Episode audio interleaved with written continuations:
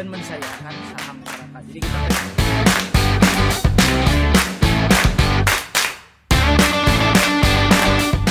beda sama Jakarta kalau orang Bandung tuh eh, pasti investasiin buat sekolah anak evolve into something new gitu. Kupu-kupu mungkin ke- Eh, ayahku tuh satpam gitu kan di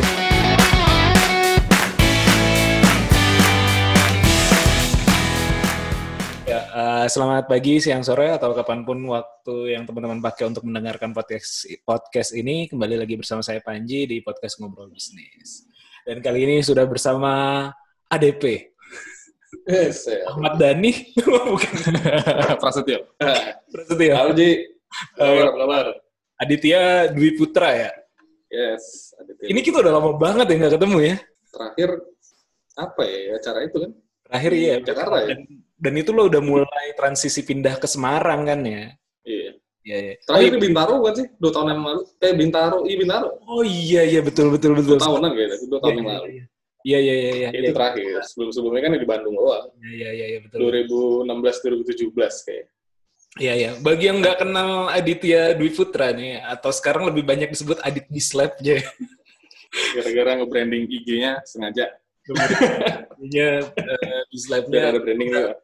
veteran di dunia perstartupan nih. Asik, veteran. Dan gue gue tertarik gara-gara kemarin kan lo ngepost tentang bahwa apa wirausaha itu susah. Dan ini apa? Gue baru inget kayaknya tahun lalu. Pokoknya terakhir kayaknya gue ketemu Mas Indra kapan ya gitu ya? Eh, mungkin sekitar awal tahun ini atau tahun lalu dia bilang terus kita ngobrol-ngobrol tentang apa? Tahu-tahu ngobrolin tentang eh, Bislab gitu. Oh Adit lagi bikin Bislab terus si Mas Indra bilang iya tahu tuh belum nyerah di startup. Kata-katanya nah, gitu. ini ini unik nih. Mas ini Indra unik. Ah, apa apa gimana tuh? Sekarang tuh gue kayak udah nggak pernah lagi mau dibilang startup gitu loh. Oh, Ketika orang nanya, lo ngapain, Dit? Ya gue bangun bisnis. Bisnis apa nih? Bisnis ini buka les-lesan. Udah kayak gitu loh. ah, To the point gue kayak, gue kayak udah nggak mau mainin jargon, oh, gue sekarang di startup teknologi lah, tech startup, terus gue Hmm. bikin aplikasi. Enggak, gue karena to the point gue sekarang mikir ya udahlah bisnis seperti ini yang gue jalanin seperti ini dan kayaknya gue sudah kayak nemuin ya bisnisnya kayak gini bodo amat dengan jargon startup Hmm. lain-lain lah kayak gitu-gitu Iya, se- sebelum lo sampai di penemuan terakhir ini ya, atau ya, ya eh, bisnis eh, menjalankan bisnis ini, lo kan udah menjalankan beberapa bisnis ya. Setahu gue kan kayak weddingku gitu ya di awal. Terus sebelum jadi bislab kan ada transisi ya. Gue gue lupa apa namanya ya waktu itu ya. Bisa lo ceritain Iya, nggak sih? Uh, Ah iya iya, bisa lo ceritain nggak sih awalnya lo lo kenapa memulai weddingku dulu kalau yang pertama atau lo sebelumnya ada Oh. venture sebelumnya atau uh, gawe atau sebelumnya itu kan kalau reason kenapa gue mengenal dunia startup itu kan tahun 2012 akhir persisnya. Gue waktu itu kan masih kerja di Jakarta ya. Nah, eh, gue itu sebenarnya ini kayak suatu ketidaksengajaan. Gue lagi buka milis. Dulu kan masih milis masih aktif ya. Iya betul. Yahoo Group. Betul. Yahoo Group nggak sih? Yahoo Yahoo Group Group. masih ya Kayak masih. gitu. Gue tuh iseng browsing-browsing, nemu ada satu grup eh Iya startup inilah isinya itu founder-founder startup itulah. Tapi gue juga dulu nggak kenal siapa mereka gitu kan. Jadi gue join, gue kayak pelajarin oh ada ya bisnis bisnis digital. Karena kan kalau gue dulu pribadi tahunya kalau bisnis orang teknologi orang IT ya. Kalau nggak software house, bikin web, project kan, udah kelar kayak gitu kan Iya iya. gue masuk ke komunitas itu ternyata mereka itu eh, membernya juga nggak terlalu banyak dan mereka rutin bikin meet up tiap bulan kayaknya nah sampai sampai satu ketika gue pernah join ke meet up-nya jadi pas kebetulan lagi ada event kayak gitu gue Ini milis apa nih kalau boleh tahu? Startup lokal ya? Eh, iya startup lokal Oh, oke oke. startup Serap. lokal tapi waktu itu gue joinnya bukan bukan di event rutinnya mereka waktu itu. Jadi kayak ada satu event gede kayak mereka itu partnership gitu jadi gue datang nah, di situ lah gue ngobrol-ngobrol nah gitu gitu itu gue kan statusnya masih karyawan ya. Jam-jam ya nggak fleksibel sekarang lah. Dulu kan jam kerja balik kalau Jakarta you know lah jam pulang kantor jam setengah enam baru bisa ke sana itu nyampe ke sana tuh sekitar jam 8-an jadi kantor gue kan dulu di Tamrin mereka suka up di daerah Senayan. Nah itu aja kayak Hmm. dari Tamrin ke Senayan aja butuh waktu bisa sejam dua jam sendiri kan? Belum ada MRT. belum ada. Nah gue join ke ke, ke meet up-nya itu jadi kayak ya udah kayak situ kayak buka gue mata. Wah karena gue pribadi sebenarnya gue nggak secara nggak sadar selama tahun 2010-2012 itu gue tuh lagi bikin eh, jadi kan gue gue dulu dari binus ya Iya, iya, Binus. lulus, gue skripsi itu tentang GIS. Gue bikin pemetaan, pemetaan banjir Jakarta dulu. Nah, selama 2000, 2010 sampai 2012, gue tuh kayak masih diajak gitu sama dosen gue bikin satu apa ya pemetaan lah. Hmm. Jadi kalau bisa dibilang dosen gue ini dia konsultan, dia ngejual data ke Google. Hmm. Waktu itu belum ada tuh Street View dan lain-lain. Iya, iya, iya. Nah kayak gitu-gitu loh. Gue tuh di tahun itu tuh kayak sudah bikin tuh API yang dipakai event sama Gojek kayak gitu. Itu gue, gue udah bikin algoritma dan lain-lain. Tapi gue nggak nggak kayak gitu. Gue, karena gue engineer pure engineer kan gue bikin gitu. Iya. Dari situ gue langsung pikiran, anjir ini yang apa yang gue bisa, apa yang gue bikin persis ya apa yang apa yang kemarin gue obrolin di meet up karena waktu waktu itu tuh masih ngobrolin soal startup startup yang dari Silicon Valley kayak lo mungkin tahu Foursquare kayak gitu itu Iya, lagi hype banget kan tahun-tahun iya. itu nah ide pertama gue itu namanya Geomarco Hmm, mirip-mirip itu Foursquare. tuh. tentang bi- mirip Foursquare gue bikin pemetaan tujuannya adalah ingin kayak apa mendigitalisasi eh, lokal lokal komersial lokal lokal ya UKM lokal lah kayak gitulah Hmm. ya standar banget lah ide-ide cupu startup awal-awal gimana sih Sebelumnya lagi itu namanya business listing. Listing business bisnis. listing bener bener business listing kan Iya. itu nah, gue sudah punya tuh gue udah punya apa eh, platformnya itu udah siap karena gue selama ini gue kerjain selama dua tahun gitu Iya, iya, iya. ya selama dua tahun gue kerjain eh, akhirnya ya itu idenya seperti itu gue bi- bilang Geomarco pas ditanya Geomarco seperti apa gue gue yang mirip Foursquare nih tapi gue spesifik eh, khusus untuk promosi bisnis bisnis ini bisnis bisnis lokal yang gue bilang Hmm. banyak gue memvalidasinya waktu itu berdasarkan ini ya berdasarkan siapa yang gue temuin gue gue nanyain Hmm. dan mereka bilang oh keren keren keren kan ya, gitu. apa namanya ya istilahnya ya kalau kita di, divalidasikan itu kalau orang bilang cuma keren kan nah, dari situ lah kayak sebenarnya gara-gara titik itu gue kayak langsung mulai terpacu wah ya udah deh gue coba deh kayak gitu nah startnya dari situ jadi 2012 dulu gue mulai bahkan di tahun 2012 bisa dibilang mungkin gue salah satu yang pertama kali nekat itu langsung gue baru punya ide belum punya coret-coretan projection tentang marketnya sebesar apa gue sudah memberanikan pitching ke visi waktu itu. Hmm, hmm, hmm. jadi waktu itu tahun 2012 tuh memang masih bisa dihitung jari gue waktu itu ketemu satu, satu visi dia kayak dari dia dari Jepang. Ngajak ketemu gue di Mallpuri Indah Jakarta gue pitching. Ide gue menarik kok. Eh, dia tidak tidak tidak seperti visi lokal yang gue temuin ya. Biasanya kan kalau visi lokal yang seperti poin lo dimaki-maki. Iya, iya. dia enggak dia enggak. Dia kayak tetap tetap mengarahkan gue. Dia tahu konsep yang yang gue usul seperti apa. Dia bilang oh yes Foursquare bahwa kayak gitu kan Foursquare tapi dia udah punya prediksi Foursquare tuh bakal mati dia bilang Hmm. tapi gue waktu itu masih kekeh Visi Jepangnya siapa nih? waktu itu siapa Gri Gri Ventures Oh, iya, iya, iya, iya. iya. gue ketemu dengan Hiro Hiro Yuji 3 kalau kenal Hiro tuh kalau nggak salah di mana ya gue lupa dia masih visi cuma gue lupa di mana sekarang Hmm. Nah itu loh. Dia, dia cuma bilang Foursquare itu biar Foursquare itu bakal mati dia bilang. Tapi karena gue waktu itu sebagai seorang programmer engineer yang punya keras kepala yang tinggi, bisa lah ya programmer ya. Iya, iya. Gue produk gue bagus, gue udah bikin bertahun-tahun, bisa di digituin langsung kan. Itu. Nah ceritanya itu sih singkat cerita. Nah setelah itu akhirnya Yomargo tuh nggak nggak dikerjain sama sekali. Jadi Cuma dari gitu-gitu ide aja, cuma seneng-seneng ide aja, cuma keren-keren udah aja. ketemu sama visi, tapi akhirnya tidak terlalu dieksekusi gitu ya. Iya, eh, eh, iya.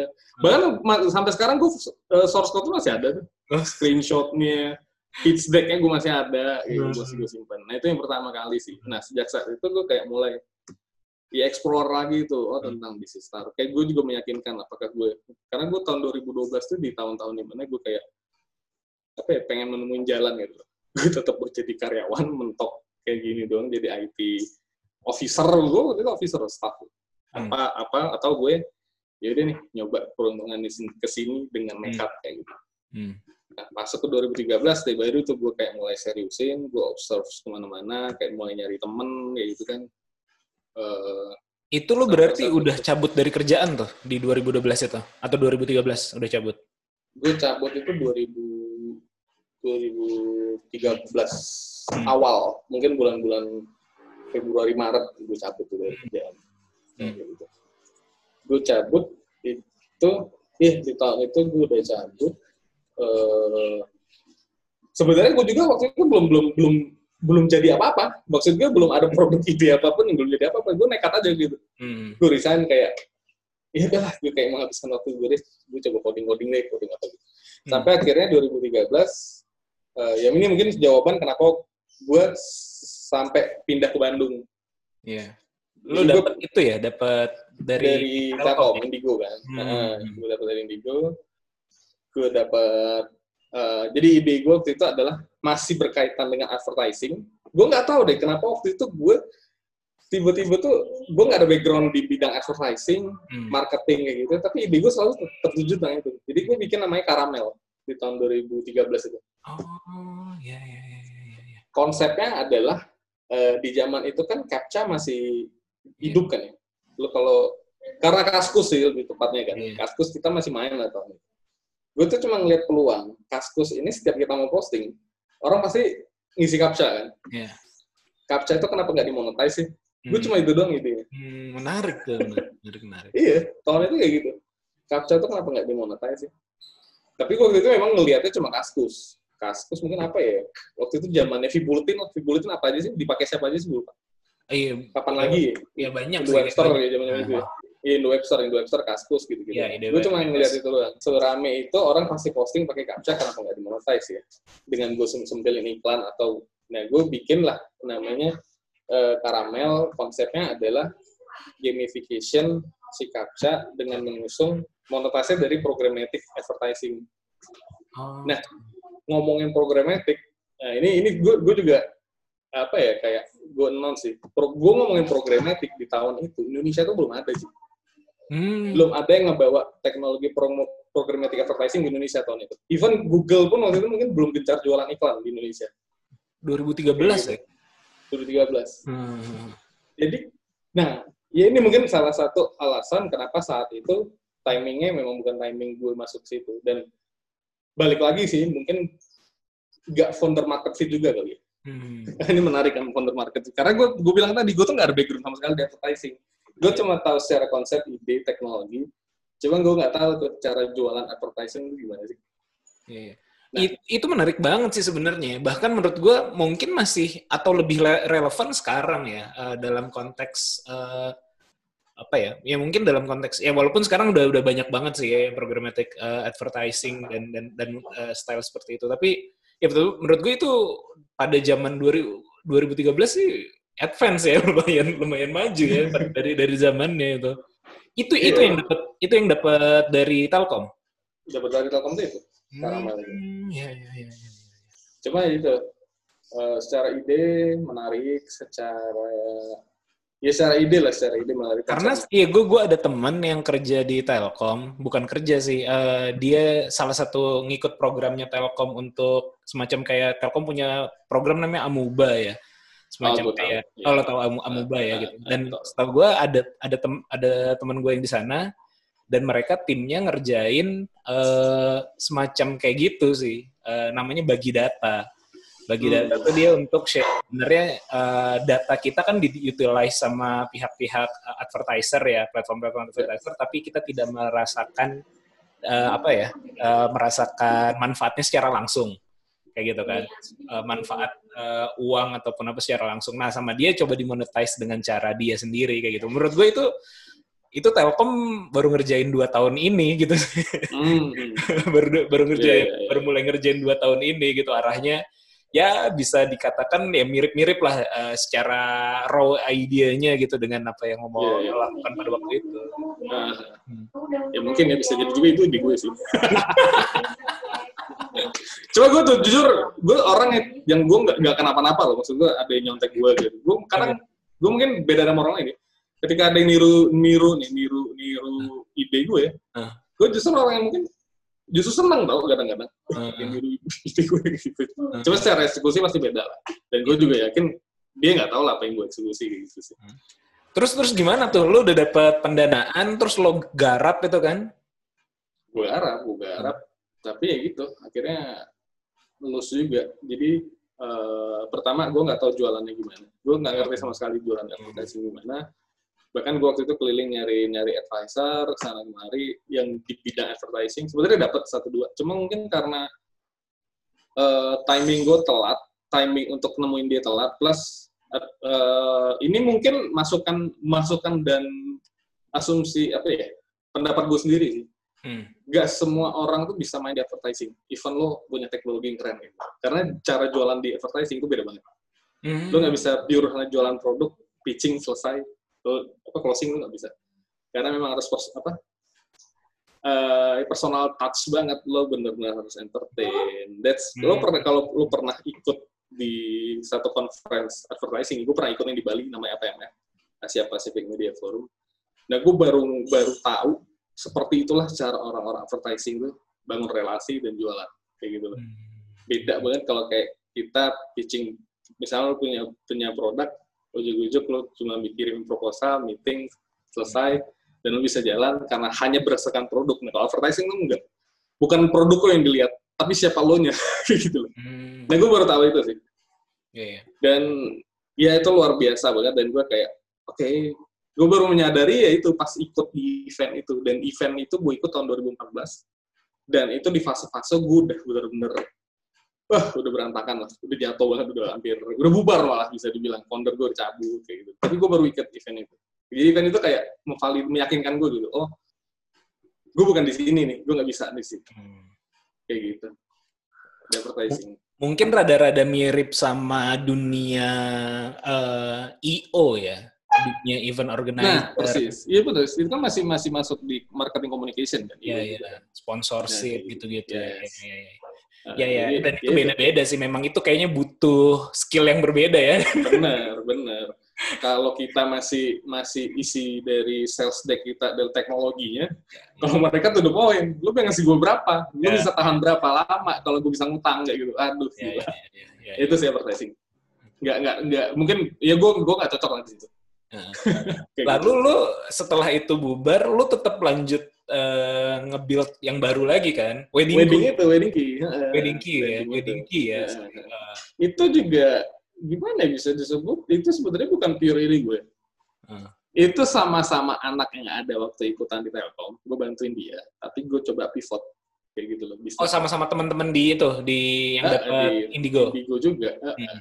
tapi gue coba private bisnis idenya lebih ke eh, kalau dia tadinya konsepnya service banget gue cuma pivot itu jadi platform gitu Hmm. tapi lebih fokus ke vendor weddingnya kayak gitu Hmm. masih ada lah ilmu-ilmu marketing yang gue pelajarin, tapi gue gue usung, tapi bisa dibilang kayak levelnya turun. Kalau yang tadi kita mainnya korporasi advertising agency, kalau sekarang lebih ke personal vendor ya itu, Hmm. ya kan kayak IO dan lain-lain, kayak fotografer. Approach-nya lebih lebih enak, closing-nya lebih enak. Nah itu sampai ya udah tahun 2000 persisnya 2015 lah.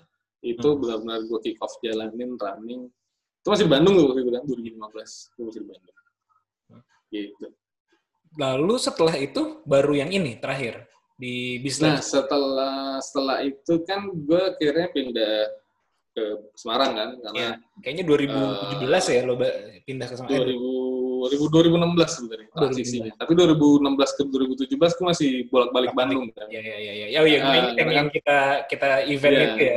Heeh. kan masih ada tim gue juga lah di Bandung kan jadi nggak bisa ditinggalin dan itu juga udah kayak fase-fase gue kayak wedding itu udah mulai nurun karena balik lagi Eh, nah ini ini unik juga sih karena kan wedding kan bisnis jasa ya Iya. ini kan biasa ya services marketplace ya dan eh, ya gue juga sekarang kayak udah tahu juga nih kalau even kalau kita nyebut Gojek nih sekarang Gojek barusan nutup wallet kan Iya. kayak gitu loh. Karena memang memang dari unit ekonomiknya eh, nggak worth lah kayak gitu. Karena kita juga di satu sisi jualan seperti itu tuh, kalau gue gampang gampang banget di bypass kan. Gue ngejualin jasanya si fotografer, ketimbang dengan fotografer itu jualan sendiri pakai Instagram. Dia dia bahkan bilang itu ada beberapa vendor yang bilang gue, gue kayaknya lebih lebih lebih gampang jualan pakai Instagram deh kayak gitu Hmm. di marketplace. Nah itu juga yang gue denger dari salah satu kompetitor yang gede gitu. Karena gue gue gue denger juga. Hmm. Jadi bukan bukan hanya wedding doang waktu itu.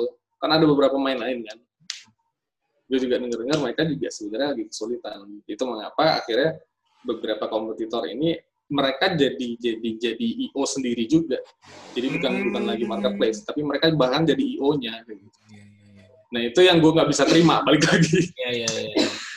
Ngapain? Berarti gue jadi IO. Akhirnya ya udah pelan-pelan uh, kita udah menyadari kalau oh bisnis ini nggak akan bertahan karena Instagram juga makin menggila kan.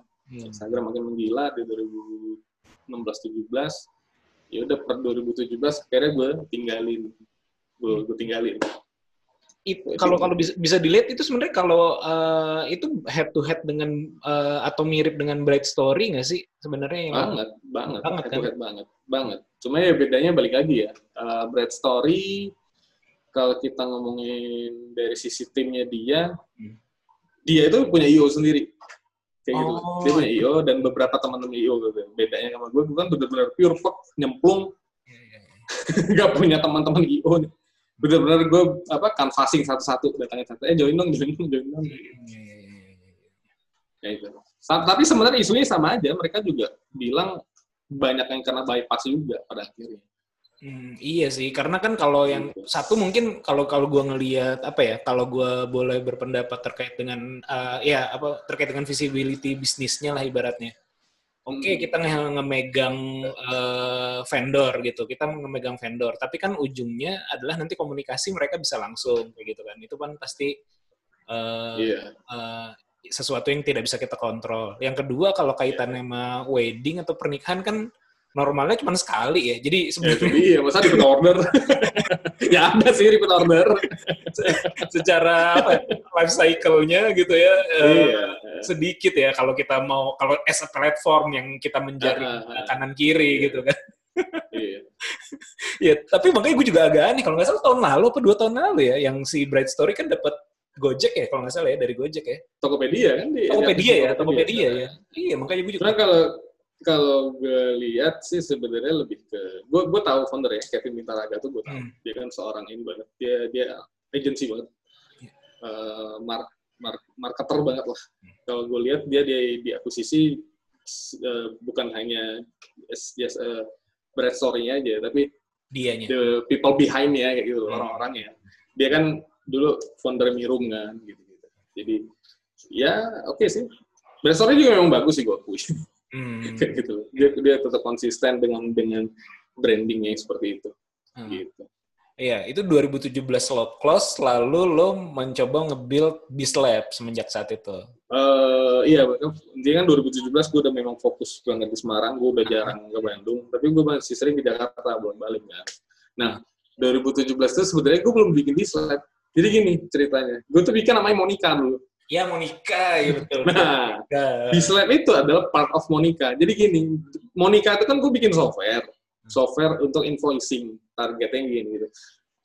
Tar, inilah software untuk apa sih eh, online signing itu lah, digital signing gitu, Iya, lebih ke dokumen manajemen gitu lah, kayak proposal, Ah. mau apa? Malah kalau nggak salah kayak- awal-awal sempat sempat kayak eh, diarahkan kayak personal assistant juga gitu kan ya? Iya, eh, kayak gitu. Jadi itu sebenarnya platformnya cepet cepet termasuk cepet gue di gue gue gue developnya sama ada beberapa teman di Semarang termasuk cepet. Tet- sempat menjual, sempat kita sempat ada sales dari situ. Nah ceritanya Bislab itu adalah eh, program di mana kita mencoba edukasi market kita. Hmm. Edukasi kan dengan cara workshop gitu kan, workshop. Waktu itu, tapi waktu itu di Semarang. Nah, konsepnya adalah kita bikin workshop di Semarang offline, tapi kita online kita onlinein. Kita rekam, terus kita upload. Dan karena kita upload itulah banyak banget yang request.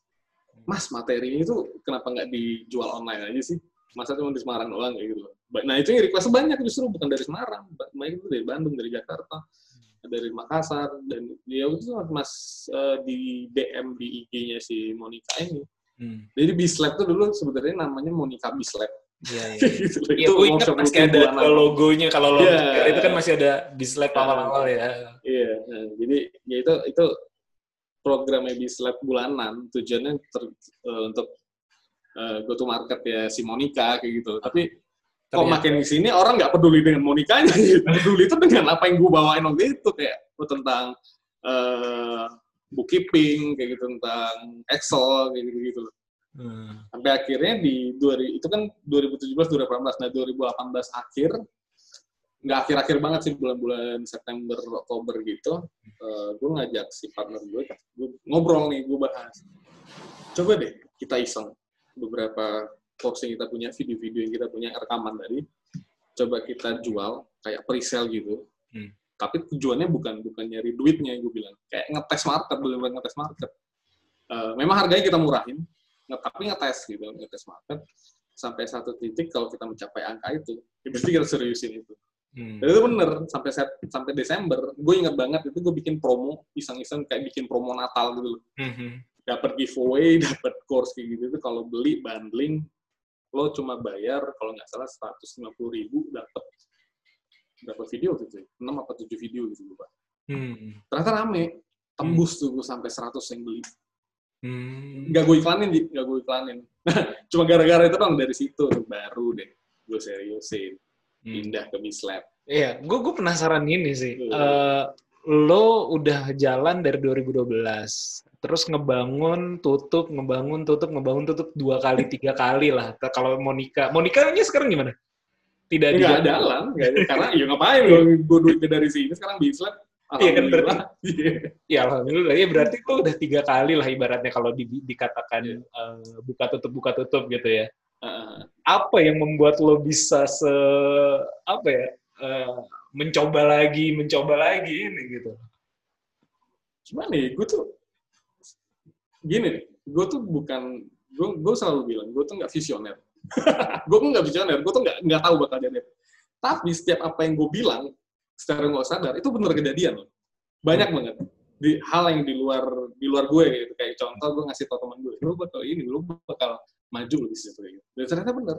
Hmm. cuma kayak ngomong doang gitu. Hmm. kalau kalau bahasa jeleknya kan si, si ini ya, pahit lidah ya. Tapi kalau kan manis lidah. Apa yang gue ngomongin bagus dan bener kejadian. Ya, Contoh kalau, kayak edukasi deh, kalau pahit lidah kan biasanya yang buruk-buruk. jelek gue. iya, makanya. Nah, contoh kayak edu sekarang lah kayak uh, online learning lah Indonesia edukasi. Gue udah prediksi sebelum gue bikin Bislab bahkan. Hmm. 2020 tuh kayak momentum ya. Momentum. Hmm. Gue cuma ngebahas soal apa bonus demografi sih. Hmm. Bonus demografi dan bahkan jauh sebelum apa Pak Jokowi ngomongin soal prakerja gitu. Nah ini ngomongin ngomongin pra- prakerja nih. Hmm. Konsep prakerja itu kan sebenarnya bagus awalnya. Awalnya ya. Hmm. Tapi gara-gara sekarang momentumnya kurang. ya itu gitulah Hmm. Bislab pun kena Bislab pun diajak ke prakerja Iya. cuma pada akhirnya karena beda dengan tujuan awal jadi kita juga kayak sedikit keganggu sih maksudnya dari sisi persona penggunanya kayak gitu loh. tidak sesuai yang kita harapkan kayak gitu nah eh, ya balik lagi gue tadi prediksi 2020 itu sebenarnya momentumnya dan sejak gue bangun Bislab itu gue kayak memang udah research gitu loh. gue kayak udah jadi udah cari benchmark. Mungkin selain Indonesia di mana lagi? Di Indonesia kan memang banyak banget kalau kita ngomong online course kayak gitu. Hmm. udah udah red ocean lah. Makanya kalau misalnya lo nanya gue lo kompetitor lo sebanyak itu? Nggak nggak ini nggak nggak takut misalkan ya, ya gimana gimana mau takut? Orang semua itu kompetitor gue hidup semua. Hmm. kayak gitu. Loh. Ya, ya, ya. tapi gue ada diferensiasi lah pasti. Gue ada unique value. Nah kalau secara konsep kan. Eh, ya gue cuma prediksi itu jadi gue nge-benchmark itu sama India aja India tuh memang lagi ngeri banget kan edukasi di sana tuh online platform untuk ya, online learning di sana tuh ngeri ngeri banget kalau nggak salah dari edukasi yang unicorn di sana tuh aja udah empat Hmm. India ya nah gue cuma ngelihat dari sisi eh ya ini ya apa eh, culture-nya kan mirip-mirip tuh mirip-mirip sama di Indonesia kan gitu. gue cuma benchmark ke sana jadi ya to be honest ada satu platform yang sebenarnya gue tiru cara cara mereka bekerja kayak gitu loh. Hmm. Nah itu yang sekarang sebenarnya gue usung di di Bislab sendiri. Jadi kalau orang nanya Bislab, Bislab bukannya sama aja kayak yang lain nih. Lu Hmm. cuma nyaplok video di YouTube cuma lu jual. Enggak, kayak gitu balik lagi. Hmm. Jadi sekarang kita justru nggak ada kelas video. Kalau Hmm. tadi gue bilang kan gue validasi pakai video yang Hmm. rekaman workshop gue. Dan Bislab tuh sekarang nggak ada kelas video, nggak ada video yang gue jual. Hmm. Jadi gue benar-benar mengusung konsep eh, belajar itu harus ada guru ada murid di satu ruangan di, di satu tempat. Hmm. lo belajar itu pasti lo harus dapat feedback. Maksud gue kayak gini lo ketika lo belajar lo kan pasti kan harus praktis dan praktek kan. Nah, ketika lo praktek lo harus dapat feedback. Nah itu sebenarnya sekarang di slide usung jadi kita bawa experience bela- kayak belajar di kelas tapi ini online. Nah itu sebenarnya yang kita usung sekarang. Hmm. gitu. Jadi ya seperti itu yang yang membuat kita beda dari lain. Iya, cuman tadi pertanyaan gue ini sih, eh, apa apa yang membuat lu nggak menyerah-menyerah gitu? Iya, iya, iya, iya. ya itu tadi sebenarnya karena oh nggak membuat kamu menyerah ya.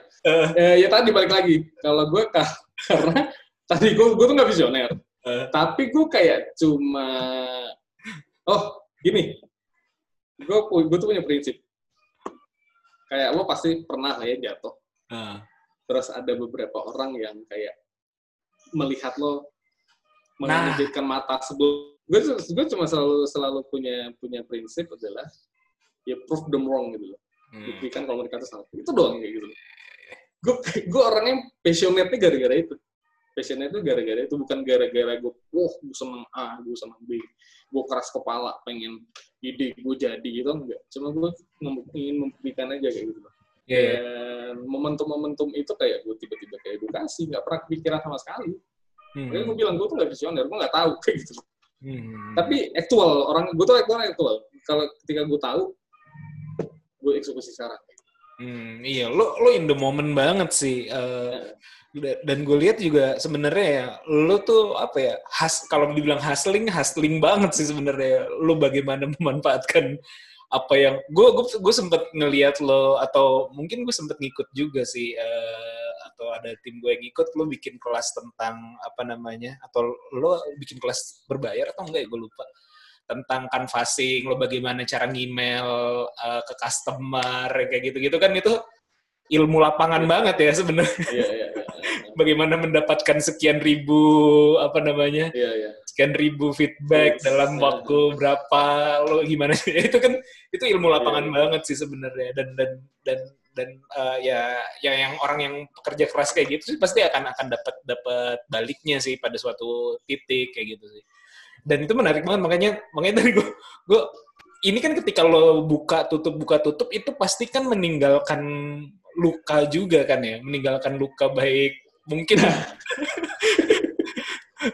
Tapi Baik, kalau ya. lu, luka lo udah udah terlalu sering lu bakal nggak kerasa lagi luka itu bener gak sih? Ah udahlah kayak gitu loh. Kayak lo udah tahu ah ada lubang nih paling gue nyemplung. Gitu loh. Jadi bego udah kebal. bego bego itu kayak gitu. Udah kebal ya. Tapi kan ya, tapi kan karena kita udah tahu tuh lubang gitu nggak mungkin kita nyemplungin kayak gitu nah Hmm. itu kalau sekarang bedanya gitu. Iya iya iya. Dan, dan, dan, itu ya maksudnya perjalanan ini. Terus kan eh, juga kan kalau secara bisnis ya kalau kita ngomongin bisnis dan ngomongin income lo apalagi sebelum berkeluarga dan setelah berkeluarga tentu saja berbeda kan ketika Iya. sebelum berkeluarga pasti kan bisa ya wah hajar bleh lah kayak gitu gitu kan Iya, nah tapi iya. ketika setelah berkeluarga lo pasti kan ada rem-rem tertentu ada oh iya gimana Iya. mensecure tetap gua berpenghasilan apa segala macam kayak Iya. gitu-gitu kan. Di sisi lain eh, ketika fase awal-awal startup bisa jadi kita ya kebanyakan kita tidak digaji gitu, bahkan kita Iya. memodali gitu kan. Itu kan hal-hal yang apa ya, hal-hal yang berat lah apalagi kalau sudah berkeluarga gitu kan. Dan lo kan momentum ngebangun Monica itu adalah setelah lo pindah ke Semarang di mana lo sudah berkeluarga. Ini kan ibaratnya lo udah dua kali gagal lah kalau bisa dibilang gagal gitu atau dua kali tutup perusahaan lah. Apa yang membuat lo memu- memulai lagi tuh? Ya udah nggak apa-apa lah. Bini gue rela nggak apa-apa gitu. Rido bini atau apa gitu. Ya sebenarnya re- nggak nggak rela lah Cuma gini sih, gue gue selalu berprinsip adalah ya mungkin lo tahu ketika gue di Bandung kan, ya gue sen, orangnya senang senang membantu kayak ngajar kayak gitu.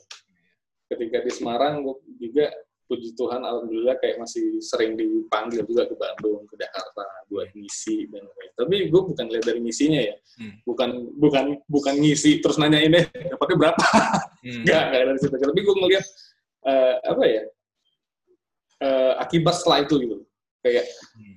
lo memberi, kayak lo bakal bakal dapat tuh bisa dua kali, dua kali, dua tiga kali. Karena gue gue, gue percaya banget kayak gitu sih. Ya prinsip gue kayak gitu.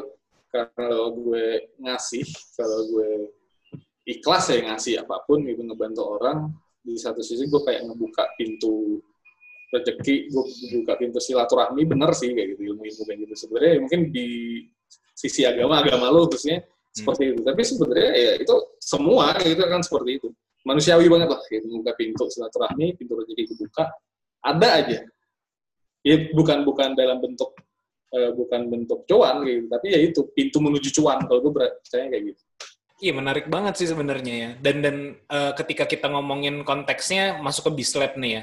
Bislab saat ini kan jadi eh, ya gue gue lihat berubah banget sih waktu yang pas eh, semenjak pandemi ini terutama kan sempat gue tanya juga wah ini keren loh bisa bisa tingkat kayak gini. Terus kan salah satu jawaban lo Oke, padahal gue cuman kelas WA gitu kan di awal ya eh, di, di di di beberapa bulan yang lalu ya sempat sempat sempat Iya, iya, iya. kita message di Instagram kayak gitu kan dan tingkatnya lumayan gitu. Dibanding tahun lalu kan lo pengennya bikin, gue sempet dapet, gue baru lihat WA juga gitu. Lo kan sempat ngebikin eh, bikin video apa namanya untuk menggait eh, orang-orang untuk jadi kontributor lah ibaratnya kayak gitu kan. Iya, Itu iya. udah, udah, Nah, nah. udah cukup berubah tuh eh, arahnya. eh, ya walaupun pasti masih ada juga kan yang, yang jualan video dalam tanda kutip kayak gitu kan. Hmm. Itu itu gimana lo lo memformasikan proses saat ini gitu. dan juga kalau boleh cerita tentang mengambil momentum di COVID ini gimana nih? Eh, nasi. jadi kayak gini sih kalau gue lebih lebih ke gue awal-awal bislab itu mungkin pengajar bislab itu mungkin baru sekitar eh, mungkin 5 sampai 7 orang sih gitu, pengajar di bislab dan itu tujuh orang. tuh benar-benar random. Jadi gue buka buka pendaftaran mereka di di LinkedIn waktu itu gue ingat di LinkedIn mereka pada daftar. Nah yang gue emis adalah gue kan pivot dari video ke kelas WA itu kan bulan bulan November kemarin tahun 2019 jadi 2019 gue pivot ke kelas WA kelas WA aja gitu belum ada webinar belum ada yang kelas hybrid kayak sekarang itu belum yang gue kaget adalah tujuh pengajar ini ngebawain materi yang menurut gue sebenarnya biasa banget kayak ya kayak copywriting, content writing gitu-gitu loh biasa. Tapi di Desembernya itu langsung bikin sales tuh gede banget. Bener-bener langsung ngasih kontribusi terus penjualan mereka tuh gede banget gitu. Nah kayak gitu kan. Nah dari situ tuh, nah sebenarnya kalau kalau gue boleh bisa bilang kelas WA yang sekarang gue jalan itu tuh masih gue tuh masih proses validasi loh sekarang Hmm. proses validasi sambil gue ya ternyata bisnisnya di sini gitu kan. Nah, jadi gue lebih sering ngajak ngobrol dan ke, ke pengajarnya sih kayak gitu. Gue lebih sering ngajak ngobrol pengajar. Kita sering banget webinar lah kadang tiap bulan sebulan sekali itu kita ngajak ngobrol kayak minta pendapat mereka. Gimana sih ngajar seperti ini nggak sih? Kadang-kadang gue juga pernah buka kelas sendiri gitu, di Bislab kan Hmm. kadang-kadang gue aja pribadi mungkin karena gue juga ngerjain yang lain ya gue gue aja kesel loh kadang-kadang ngajar ngajar di WA gitu tapi bagi mereka itu mengajar di di WA tuh mengasihkan bagi mereka karena mereka bisa ngobrol mereka bisa mengenal mengenal lebih banyak tipe peserta kayak gitu nah sama ketika momentum covid kayak gini ya eh, validasi gue tuh kayak apa ya selain validasi gue juga kayak menerima insight-insight baru ternyata banyak juga peserta-peserta gue yang memang itu datangnya itu dari daerah-daerah pelosok Hmm. mereka punya uang sorry ya bu- bukan pelosok dalam arti mereka benar-benar tidak punya mereka punya uang tapi ada beberapa mereka yang ditugaskan ke daerah pelosok yang baru bisa ngikut kelas itu di weekend karena nggak ada sinyal Hmm. kayak gitu loh. Nah, dengan WA itu tuh bagi mereka tuh kayak ngebantu banget. Even kalau WA dengan 3G-nya masih ngangkat kan. Hmm. 2G mungkin ma- masih kali, gue nggak tahu. Hmm. 3G masih ngangkat kali. Nah, kayak gitu loh. Nah, itu itu salah satu insight baru lagi yang gue dapetin kayak gitu. Itu kayak gue langsung ngobrol ke tim gini, Oh, makanya kalau ngomongin misi Bislab sekarang, gue ke orang-orang kayak fintech ngomongin tentang inklusi keuangan, gue ngomongin inklusi pendidikan, Pendidikan. inklusi pendidikan profesi kayak gitu loh. Ternyata banyak. Sampai sekarang pun bisa di memang memang masih bisa dihitung jari, tapi ada selalu ada loh mereka-mereka yang daftar dari daerah-daerah yang bahkan gue sendiri nggak pernah dengar tuh kabupaten-kabupaten itu. Hmm. Tim gue selalu gue minta coba deh chat dia. Eh, setelah kelas sih biasanya gue setelah kelas selesai biasanya tim gue tuh ada ngajak ngobrol orang-orang kayak gitu. Eh, pekerjaannya apa profesinya apa dengan di lab seperti gimana gimana kayak gitu. Ada ada ada ada pengaruh nggak kayak gitu nah dari kayak gitu sih baru kerasa banget. Nah plus dengan adanya pandemi ini kan pada pada galau semua tuh mau ngapain. Khususnya eh, mereka yang nggak ngerti gimana gimana. Bahkan gue kemarin bahkan ada campaign di awal-awal covid bulan maret tuh gue ngajak mereka yang kena pandemi. Maksudnya mereka yang just, yang punya background profesional yang bagus itu coba untuk ngajar gitu. Ternyata responnya positif juga. Banyak yang daftar ngajar. Hmm. gue kayak cuma bantu deh lo oke lah jangan galau ngajar aja coba. Masih bisa kita bantu kok dapat penghasilan kayak gitu gitu kan. Hmm. nah dari situ dapat lagi. Nah dari sisi peserta juga em, yang kita gue ngomongin di luar pra- prakerjanya ya di luar prakerja itu juga ternyata ada ada terus nambah malah. Bisa dibilang nambah. Lah, ya memang nggak signifikan banget tapi ada nambah kayak gitu. Hmm. peserta pesertanya Iya, eh, it- itu tuh itu menarik sih. Maksud gue ketika lo mencoba eh, itu kan berarti punya segmen tersendiri ya, segmen dari sisi pengajarnya terutama orang yang sangat yang bisa nyaman mengajar dengan WA. Walaupun banyak banget gitu kan. Eh, saat ini gue juga kayak bini gue juga kayaknya dia suka ngikut kelas WA apa kayak gitu-gitu loh, yang eh, terutama untuk belajar apalah kayak gitu ya sesuai dengan eh, preferensi dia. Gue nggak kebayang sih kalau ya nggak tahu ya kalau gue itu belajar WA belajar oke lah kita yang mendengarkan. Tapi yang ngajar itu kan apakah dia harus bikin teks dulu? Mempersiapkan berarti kan berarti kan eh, prosesnya rumit dibanding dibanding dengan orang yang misalnya bikin video cuman sekali tag lah ibaratnya Eh, lalu eh, ya silakan tonton kayak gitu. Ataupun yang mungkin ada yang hy- hybrid juga ya. Setelah nonton oke lah kita bikin forumnya kayak gitu. Itu kan itu kan lebih lebih lebih mudah mungkin ya dibanding orang pengajar-pengajar yang yang yang sangat eh, biasa di WA kayak gitu ya. ya ya nah, Nemuinnya juga susah tuh berarti kan yang kayak gitu-gitu ya. nemu nemuinnya susah. Bahkan ada juga mereka yang awal-awalnya wah apa semangat banget mau ngajar tapi pas kita trial jadi kan di gue kan kalau pengajar-pengajar baru ada kelas trial kita ngomongin pre-sale lah. Harganya itu kita murahin tujuannya untuk kita tes dulu. Dia ngajarnya gimana terus kelasnya lagu apa enggak gitu. Nah banyak banget yang banyak banget yang nggak bertahan kayak udah tiba-tiba mundur. "Ah, saya mundur deh nggak bisa nih karena waktu sibuk gitu. Itu banyak banyak juga. Yang daftar terus mundur.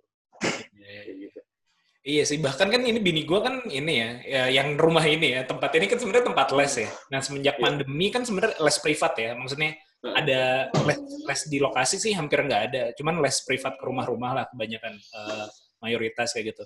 Nah semenjak pandemi kan, tapi mata mata pelajaran sekolah ya, mata pelajaran sekolah. Eh, nah semenjak pandemi, apalagi awal-awal pandemi kan eh, orang tua sangat kerepotan di rumah. Jadi sebenarnya permintaan les privat untuk mata pelajaran tuh meningkat banget. Tapi kan kita tidak bisa menyuruh si pengajar pergi ke rumah siswanya kayak gitu. Akhirnya via Iya. WA atau via apa gitu ya, via, via eh, ya terutama via WA sih atau via Line kayak gitu ada masih materi, terus video call dan segala macem. Itu pun sebenarnya kita akhirnya tidak kita bikin baku gitu. Ya udah lo sekira-kira lo bisa aja lah kayak gitu. Walaupun belakangan kita pengen bikin, gue sama bini gue pengen bikin kayak apa sih namanya? Eh mungkin kalau di service di software kayak SLA-nya gitu, lo bolehlah eh, kelas apa selama kelas berjalan dua jam eh, interaksi di sini, tapi dalam satu minggu lo boleh nanya PR sekian kali, aku- pengen gue bikin paket-paket kayak gitu sebenarnya? Kalau di di, di les-lesan ini. Eh, cuman ya itu eh, momentumnya ya karena tidak sengaja sih jadi ya udahlah silakan lah di- dibebasin aja nanti seketemunya Iya, iya. bagaimana gitu. Dan Ah. ternyata ada juga yang laku kayak gitu sih. Iya, iya, iya. Ya gitu. Eh, malah sekarang memang kalau di Bislab itu yang memang masih susah untuk diajarkan di kelas WA. Karena kan gue sekarang tuh hybrid ya. Ada Hmm. webinar sama kalau WA juga. Yang webinar kita baru 10 bulanan ini jalan. Eh, responnya juga bagus karena gue gue kombinasiin yang ikut webinar. Kayak gini lah pakai Zoom. Tapi mereka nggak selesai di sini aja. Kan durasi sejam dua jam nggak sampai di situ aja. Mereka tetap kita masukin ke grup. Hmm. kita kasih maksimal waktu itu dua hari lah untuk mereka yaitu diskusi. Lebih banyak pertanyaan monggo silakan. Ya, nah ya. itu yang yang yang bikin kita ini. Em, nah yang yang aneh itu adalah ya bukan aneh. Tapi yang sekarang masih susah di kita itu adalah kelas-kelas yang sifatnya teknis kayak programming kayak gitu, -gitu masih susah Ya, ya. di kelas karena gue juga mikir di kelas kayak gini belajar coding cuma dua hari eh sorry cuma seminggu kayak gitu apa memang bisa gue aja kuliah bertahun-tahun gak bisa bisa coding gitu. Iya sih. Iya, kadang-kadang overpromise juga tuh yang bikin workshop-workshop kan suka kalimatnya overpromise ya semuanya terlalu baik.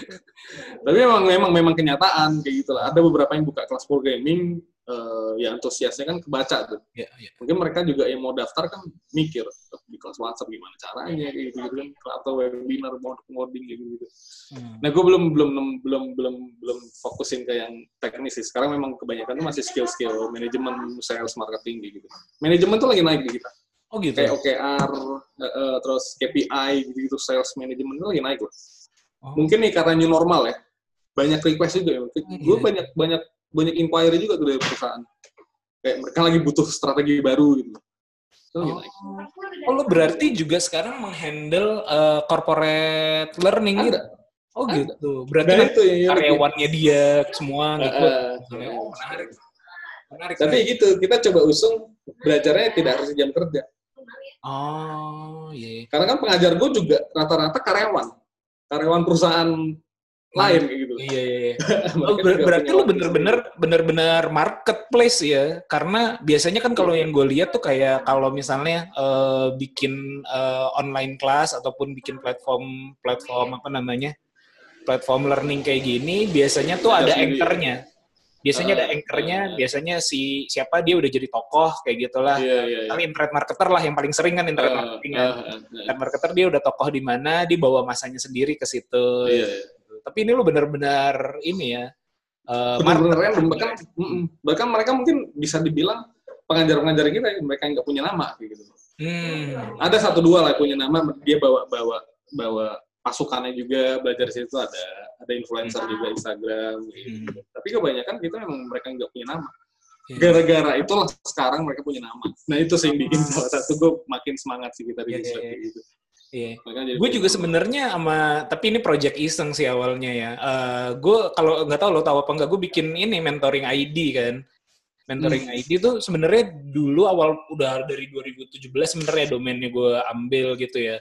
Eh, 2017 atau 2016 Eh, untuk sebenarnya tujuan awalnya tuh untuk meramaikan coworking space kayak gitu. Jadi ya, bikin ada mentoring ID untuk eh, apa ya? Ya mungkin mirip-mirip kayak Bislab kalau ke Monica, tapi itu kan untuk kelas ininya. konten buat ngisi Ya. konten di coworking buat ngisi konten di coworking. Jadi lo gue bikin program program sebenarnya bukan bukan. iya iya iya Cuman gak jalan 2 tahun sampai akhirnya 2018 kemarin gue ketemu ada salah satu temen gue dari tinggal di Jogja sekarang orang Bali Jogja dia yang ngejalanin dia yang berkreasi lah di situ. Kayaknya harusnya begini harusnya begitu gitu. Gue gue udah nggak terlalu in charge lagi di situ. Walaupun eh, konsepnya adalah ya tadi sih eh, mungkin bukan kelas online tapi ya mungkin bahasa yang le- lebih tepat lah kelas hybrid ya. Jadi ada ada online videonya atau ada webinarnya tapi pengennya mentoring karena yang diusung adalah mentoring dan tujuan awalnya tadi kan mentoring namanya juga mentoring ID ya. iya betul. Dan domain juga. Eh, dan mentoring ngeramein di coworking kayak gitu. Iya, iya. tujuan tujuan tujuan dasarnya kayak gitu.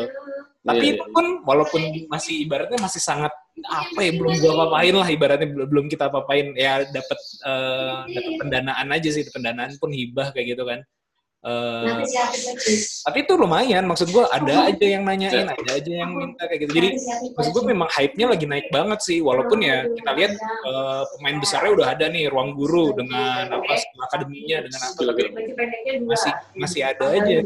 untuk orang apalagi punya lagi, punya diferensiasi berbeda-beda gitu gue lihat. iya gue juga benchmark tuh yang ke India itu kan gue gue searching kadang-kadang gue soalnya kalau kadang-kadang eh, apa ya eh, out of the blue aja gitu pengen nyari ide apa pun gitu. Ya Eh, startup startup India apa aja sih? Gue lihat. emang.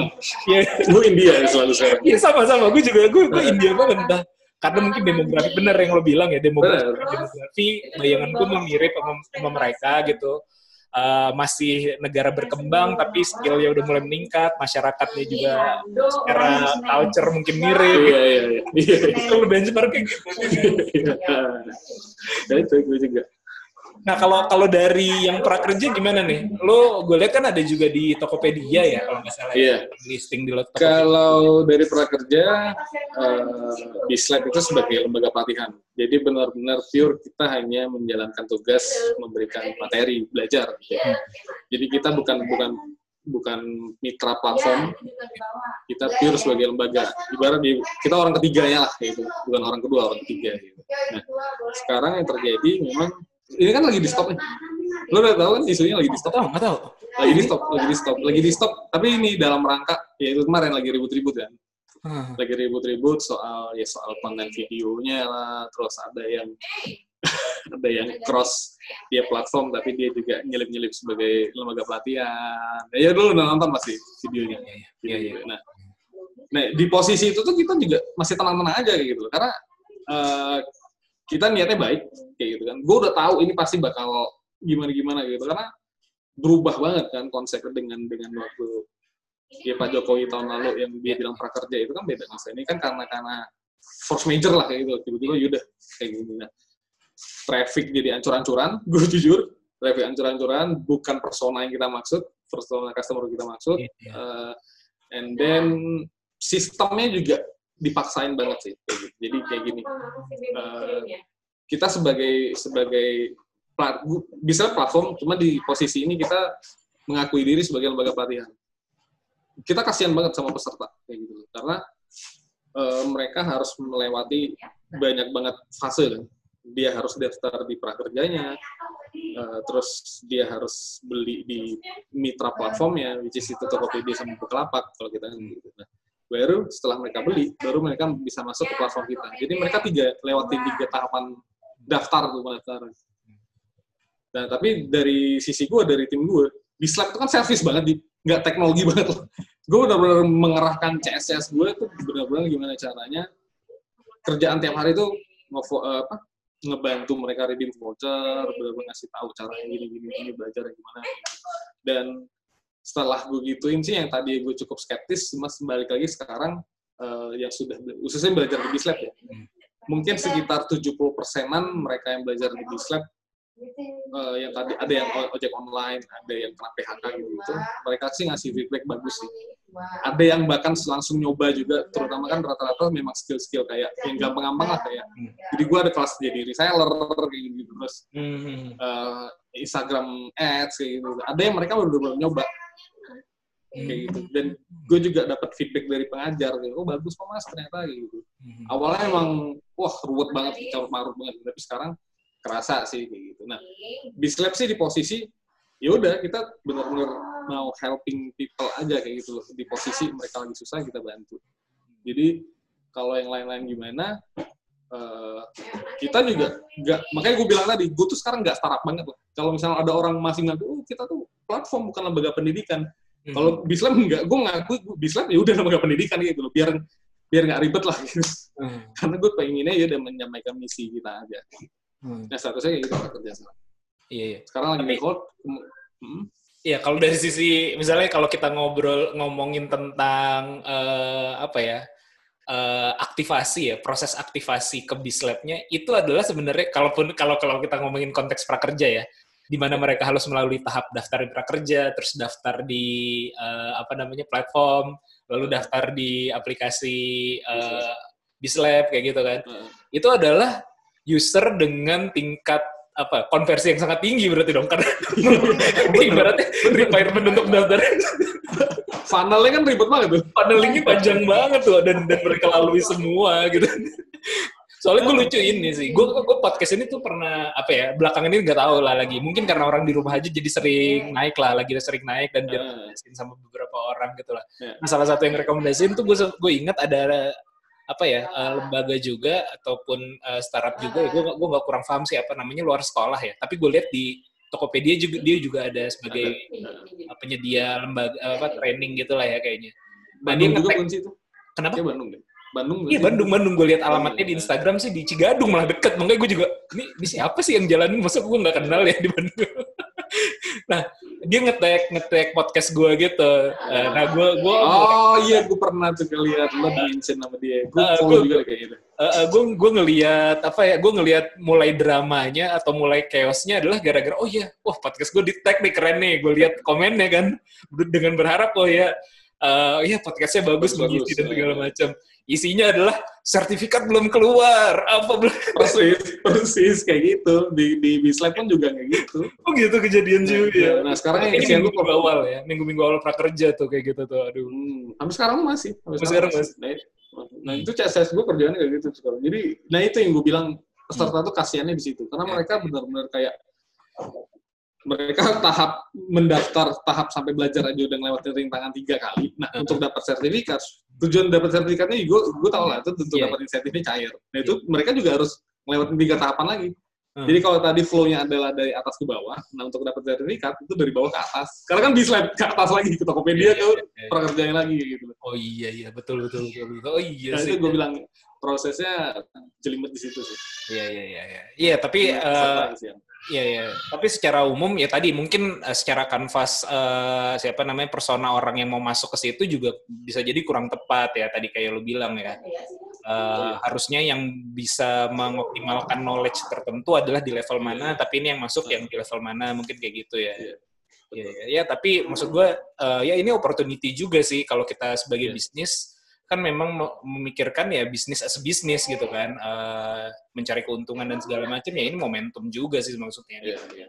optimalkan juga tetap tetap sih kalau kalau kata gue ya terlepas dari eh, praharanya atau gimana di Benar, luar. benar, benar, benar, benar. Ya, gue gue juga bersyukur banget lah ada kayak gini kan di satu sisi di sisi yang lain mungkin lagi struggling di gue tapi gue bilang sama tim gue ini bukan achievement ya gue bilang karena achievement gitu tetap dari regular apa regular sales gue bilang ini tuh kayak ibarat Bonus. ketiban rezeki lah blek dapet kayak gitu ya udah tapi ada amanah di situ kan kita harus selesaiin ada orang-orang yang butuh belajar gitu.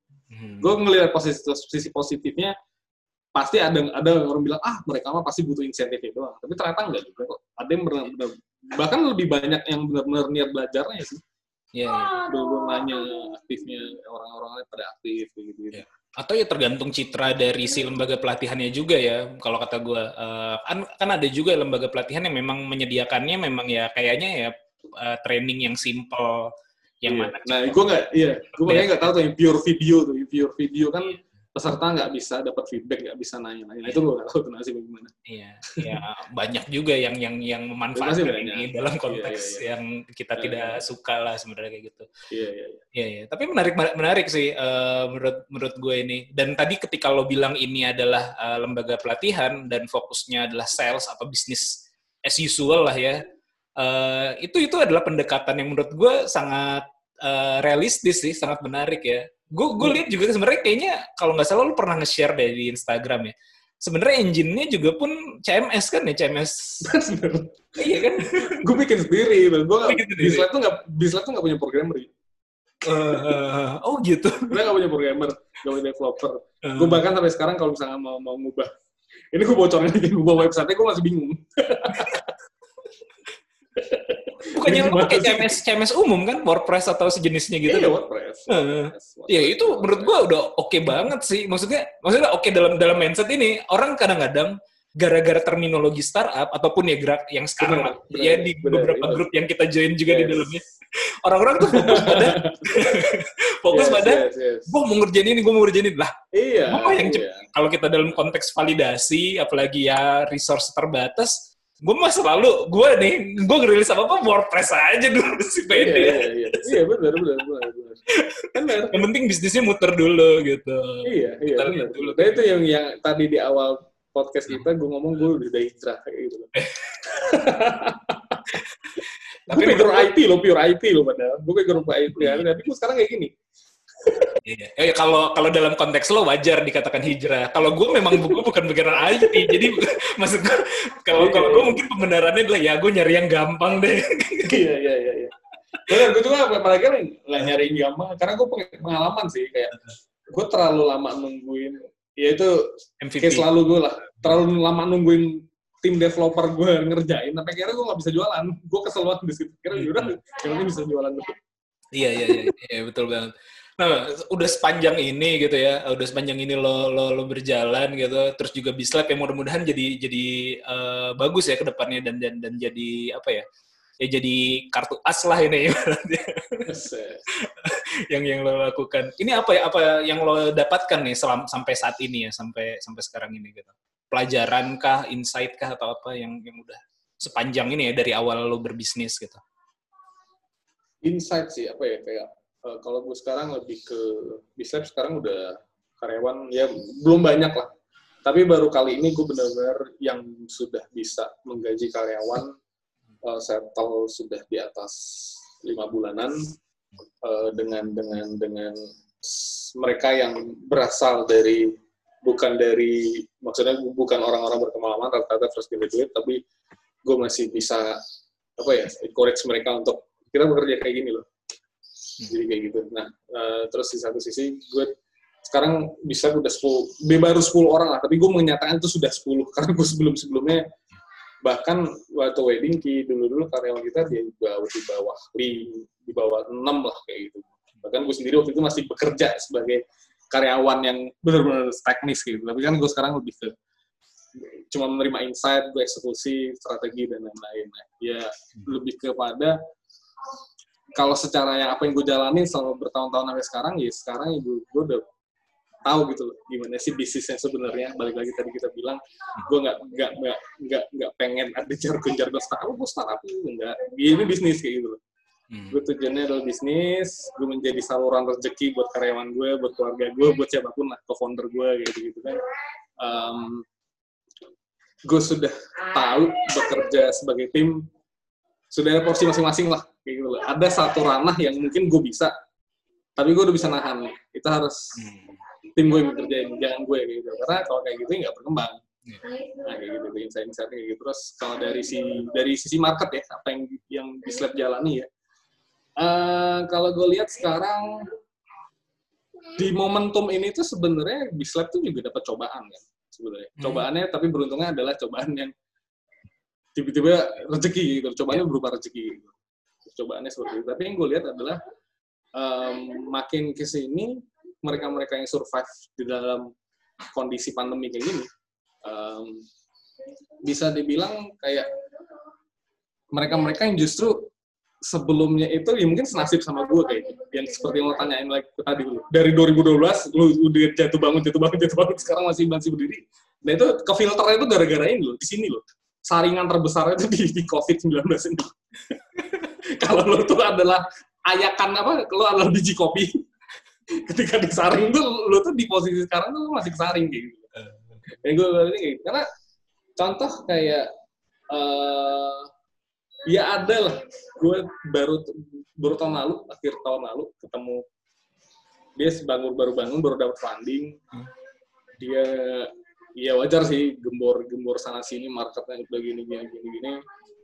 Eh berarti baru berjalan berapa bulan tuh? Eh, tutup barusan kayak gitu. Dia harus harus akhirnya nggak bisa jalan kayak gitu kan. Nah eh, yang gue lihat balik lagi makanya fondasi bisnis itu bukan hanya ngelihat oh funding sana sini sana sini enggak kayak gitu.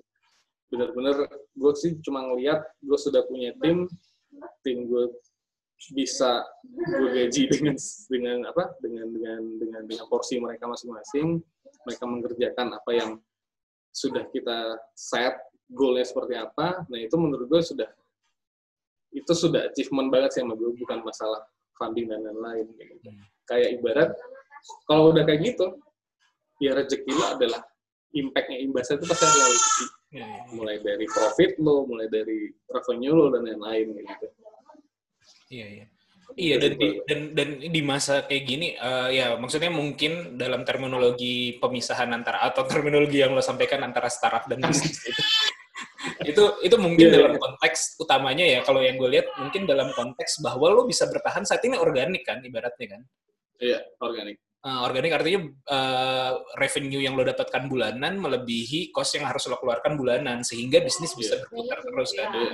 Dan Iya. mungkin yang sebagian besar yang tadi filter COVID ini karena ya tadi eh, tidak ada revenue revenue-nya belum cukup untuk menutupi cost bulanan sehingga harus ada dana investor yang masuk dan membantu itu bisa berputar gitu kan. Ya. Ya menurut gue sebenarnya hakikat bisnis pada awal ya adalah kan mencari kayak gitu kan. Justru yang Tapi itu tidak pernah disuarakan kayak gitu loh. Yang disuarakan adalah ya, ya, ya, maksud gue miskonsepsinya sudah bergulirnya terlalu lama sih. ya event event event startup apa pun lah. Padahal kita juga di dalam situ, tapi kita juga tidak bisa bersuara. Gitu. Ya, ya, ya. Bersuaranya adalah ketika one on one mentoring baru bersuara kan. Ya, ya. tapi pas di panggung di depan rame-rame nggak berani kita bersuara. Ya, ya, ya, ya, ya eh, suara minor lah, kayak ha- sesuatu hal yang apa ya tabu untuk diungkapkan Iya. secara gamblang. Ya lo tau kan dulu eh, 2016 kita ngapain? Nah sampai sekarang tuh masih ada. Lo tau Dian nggak Dian? Iya, iya, dia, dia. Ih, baru kemarin, kue-kue itu. ah, baru Wah. berapa hari yang lalu WA gue tuh dia. Dia ngasih update loh. Heeh. Kondisi Iya. gue sekarang kayak gini mas. Iya kemarin dia nggak, dia ini juga sama si ini yang yang yang waktu itu lo sempet sing, ya lo salah satu ini bagus juga ya. Gue lupa apa namanya sih eh, yang bikin Rizal ya? Rizal ya, Cisli ya, Cisli ya. Iya Itu sih. juga menurut gue itu bagus dan dan eh, ya kita mungkin jadi bagian nggak tahu ya apakah jadi bagian apa enggak ya pokoknya kita sempat memberikan insight yang mudah-mudahan ada manfaatnya juga lah gitu ke ke ke, ke Tapi dua dua orang yang yang yang dihubungin ini itu yang nelen mentah-mentah yang hubungin. Jadi dia awalnya kan dia yang Mas, gue butuh programmer nih. Kayak gitu kan gue bilang, udah nggak usah programmer, pakai WordPress. Dia jalan pakai WordPress kan. Ah, ah, ah. WordPress sama WA. Tapi dia Jalan tapi dia kontak gue tuh masih nanyain perlu funding nih mas kayak gini gini gini Ah iya iya. iya. terus ah, ya udah lo kirim aja deh gue bilang kayak gitu lo kirim aja ininya apa namanya MVP-nya apa uh, pitch deck-nya atau presentasinya gue bilang kayak gitu kan apa sampai sekarang juga belum ngirim lagi gue ya, Ah, ya, jangan-jangan jangan-jangan setelah dia WA gue, terus gue gituin. dia nggak kirim. Iya iya iya iya. Iya, iya, Ya, iya, nggak tahu gitu. juga sih. Ya tapi menurut gua apa pun jalan yang ditempuh ya, maksudnya eh, pad- sampai pada kesimpulan apa pun sebenarnya gua nggak eh, mungkin orang caranya beda-beda ya. Eh, kita Benar. kita mencoba lebih wise dulu.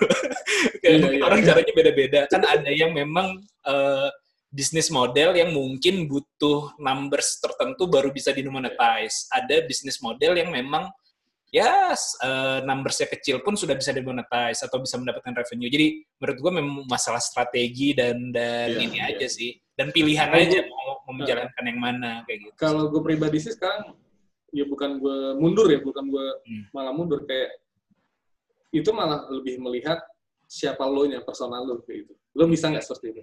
Dan iya benar, lo butuh nggak pertama, dan lo bisa nggak seperti itu? Lo bisa nggak memang orang yang layak di funding, lo dapet seri A, seri B, seri C, seri C kayak gitu. Iya, Lo tipe kayak gitu. Atau lo yang memang bisa survive dari awal, lo udah bisa hidupin sendiri, modal sendiri, ya ngapain lagi lo butuh funding? Ya memang ada banyak tipe kayak gitu. Hmm, betul betul. Tipe kayak gitu.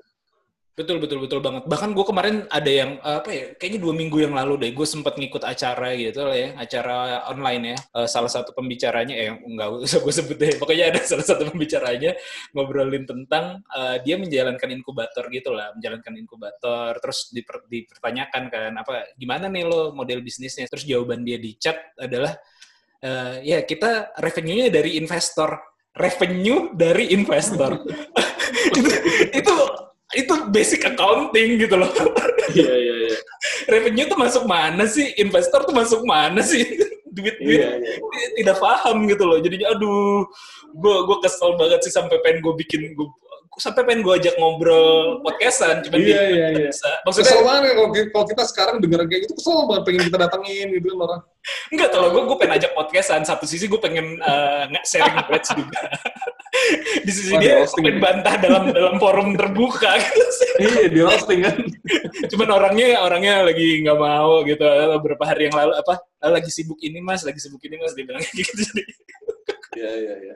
tapi ya mungkin karena niat gue buruk jadinya dia terlindungi gitu ya ya ya ya iya sih tapi tapi ya menurut gue ya mudah-mudahan bagus lah bis- bis- bisnis rap ini dan apa yang lo lo happy dengan apa yang lo jalankan ya mudah-mudahan Ya. dan menemukan Amin. ca- caranya Iya, iya, iya. ada lagi bro yang pengen lo sampaikan dan mungkin belum sempet gue ulik gitu Cukup sih paling. Ya, kalau ngomongin gue hampir ta- akhir tahun ini ya masih masih tetap ada ngejar angka sih. Hmm. Ngomongin apakah akan ada aplikasinya, Ya. kayak tetap butuh. Cuma gue sampai sekarang belum yang akan seperti apa gitu. Karena gue bilang sekarang masih benar-benar masih proses validasi. Cuman gue udah eh, profit dan lain-lain masih validasi, masih terus validasi. Masih banyak satu satu apa eh, part of my business tuh yang gue perlu benahi kayak gitu. Iya, iya, iya. Iya, Di betul. manual banget tuh banyak kayak Iya. gitu. Iya, sebelum masuk ke otomasi eh, lanjutin dan Iya. segala macam kan eh, Iya. sebelum masuk fase apa eh, growingnya ya pasti benahi dulu ininya. Iya. Dan gue happy banget ketika lo nge-share ya, ya tadi yang lo omongin juga ya foto foto lo sama karyawan atau foto karyawannya ya. Soalnya nggak ada lo nya ya kalau nggak salah gue lihat di Ya. Instagram tuh kan. Kita baru segini eh apa ya gimana kalimat lo ya? Oh, tahun depan tiga kali lipat. Tahun tahun depan Bukan tiga kali. kali, tiga kali. Iya, iya. itu, itu itu wah ini ini eh, keren sih maksudnya di masa sekarang ini orang lagi mulai kehilangan gitu orang udah menyesal Iya, iya. berbisnis tapi lo mau Eh, bikin banyak loh. Banyak loh. banyak banyak Tapi mereka juga bingung. Nggak bisa, nggak bisa ngelamar kerja juga sekarang. banyak banyak bahkan banyak ya kan eh, mungkin karena eh, orang juga banyak yang curhat apa japri-japri gitu kan nanya-nanya kayak gini-gini ya cuman kadang-kadang udah kemakan omongan Iya. Yang yang, yang menurut gue sih hidup ya happy happy aja lah jangan jangan dibikin rumit jangan dibikin Iya. jangan terlalu apa namanya terbebani dengan citra gitu Iya, betul, betul, betul, betul. oke bro thank you bro Eh, Ya, gue juga thank you. nih eh, makasih waktunya nanti eh, Sama-sama. Sukses, bro. ya ya ya, nanti gue lagi happy bikin bikin yang kayak gini-gini sih karena kan sharing macam-macam Iya. sama orang-orang satu sisi Iya, iya. sisi gue yang ngajak silaturahmi gitu kan ya mungkin silaturahmi membawa rezeki juga gitu yang kedua Iya, adalah benar. nyari teman baru karena kan di usia kita sekarang ini itu sangat sangat susah. Oke ternyata sih eh, tempatnya Adit mati lampu jadinya eh, saya closing sendiri aja ya. Eh, internetnya keputus karena mati lampu. Eh, terima kasih yang udah dengerin sampai akhir. Semoga apa yang kita obrolin bermanfaat. Eh, sekian sampai ketemu di podcast ngobrol bisnis berikutnya. Sampai jumpa. Bye.